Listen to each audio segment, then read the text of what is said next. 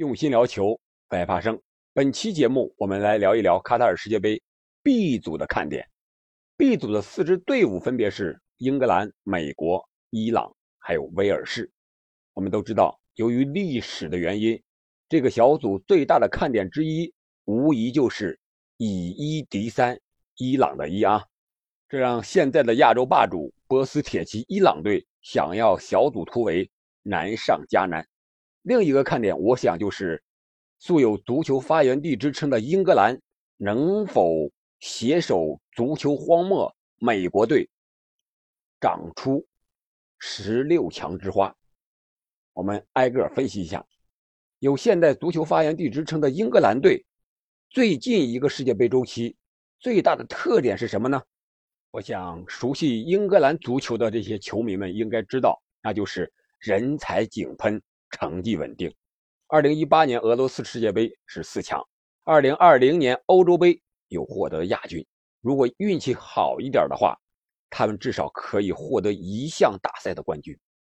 英格兰队有兵无帅，历来被球迷诟病。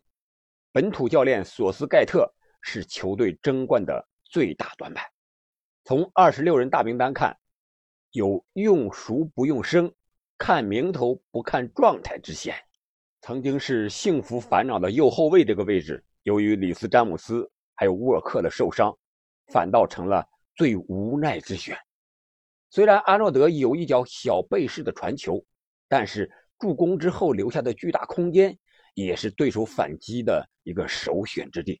当然了，我个人还是非常喜欢阿诺德这名球员的，加上主力左后卫齐尔维尔的伤缺。使原来最仰仗的两翼齐飞开倒车，相当于现在的是自废双臂，少了七成功力啊！除了小将贝林厄姆来自德甲多特蒙德，其余二十五人均来自当世第一联赛英超，这也是利弊各占一半。由于赛程是最密，拼抢是最凶，节奏是最快，所以在球员能力不断提升的同时啊。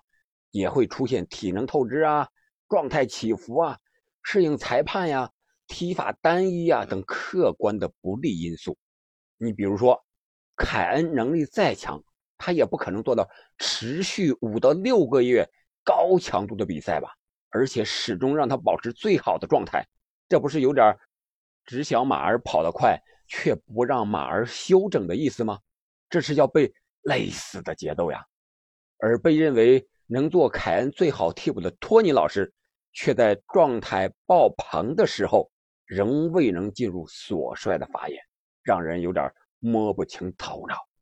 但是有一点可能会对英超球员这些多的国家队比较有利，那就是英超本来就没有冬歇期，就是说没有世界杯的时候，他也没有冬歇期，理论上他们会更能适应冬季的世界杯赛程。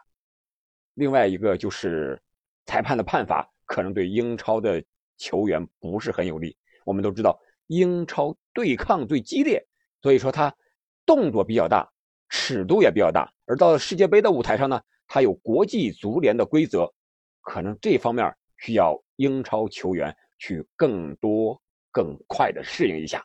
我们再看一下目前英格兰队的状态，通过欧国联六战不胜。降级可以看出，英格兰队的队员并不在最好的状态，球队打法还需要调整磨合。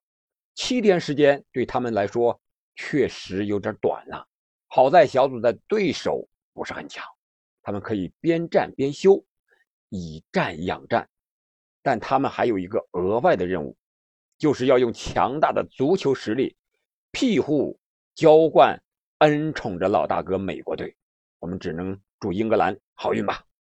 美国虽然被称为足球荒漠，但山姆大叔受邀参加的1930年首届乌拉圭世界杯就斩获季军呀。他们也是世界杯的常客，除了上届，他们连续七次进入了世界杯的决赛圈。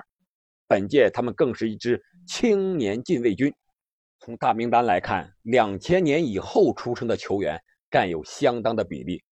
二十四岁及以下的年龄的球员占了几近一半看这架势，他们已经深知目前球队整体实力和当家球星什么普里西奇呀、亚当斯呀、德斯特们呀这些个低迷的状态，已然无法获得更大的突破，大有提前布局2026年本土世界杯的意思。所以说，小组赛我不看好英格兰和美国携手出现。我们再来看一下。红龙威尔士，近几年他们成绩不错。二零一六年欧洲杯是四强，二零二零年呢，欧洲杯也进入了十六强，实力不容小视。尽管贝尔已是三十三岁高龄，但是习惯了俱乐部流利、国家队发力的大胜，依然能够腾云驾雾。何况他还有一锤定音的左脚任意球啊！相信。先后在皇马和洛杉矶 FC 养老的他，世界杯上应该能发挥出最好的身体和竞技状态。主教练罗布佩奇惯用五三二防守反击的打法，他不仅知道如何充分发挥贝尔个人的速度优势，还有一套提升整体反击质量的战术打法。威尔士是 B 组小组第二的最有力。竞争者。最后，我们看一看亚洲一哥伊朗队，临阵换帅，换的却是老熟人，老帅奎罗斯自然是老谋深算呀。我个人觉得，伊朗虽然身处三面包围之中，但是他们尚有一线生机呀，那就是赛程安排对他们相对有利，首战英格兰。他们应该不会有太大的奢望，但可以检验一下他们防守反击的效果，还有前锋三叉戟阿兹蒙啊、塔雷米、贾汉巴赫什的状态。美国和威尔士首战可能会拼个你死我活，而第二场拼下威尔士对他们来说是生死之战。如果拼下来了，成功了，大概率英格兰对美国还是要先自保为主。先确保自己出现了，然后适当的少赢那么几个。第三场对美国，那就无话可说了。虽然他们之前曾经在世界杯上交过手，也是非常友好的状态，但是此一时彼一时啊，现在干就完了。另外，从国际足联的最新排名来看，美国、威尔士、伊朗三队是最接近的啊，分别是第十六。十九、二十，我还是比较看好和相信国际足联这个排名的科学性的。应该说，实力上这三支队伍也是不相上下。至于最终谁能晋级十六强，那只能就看天意吧。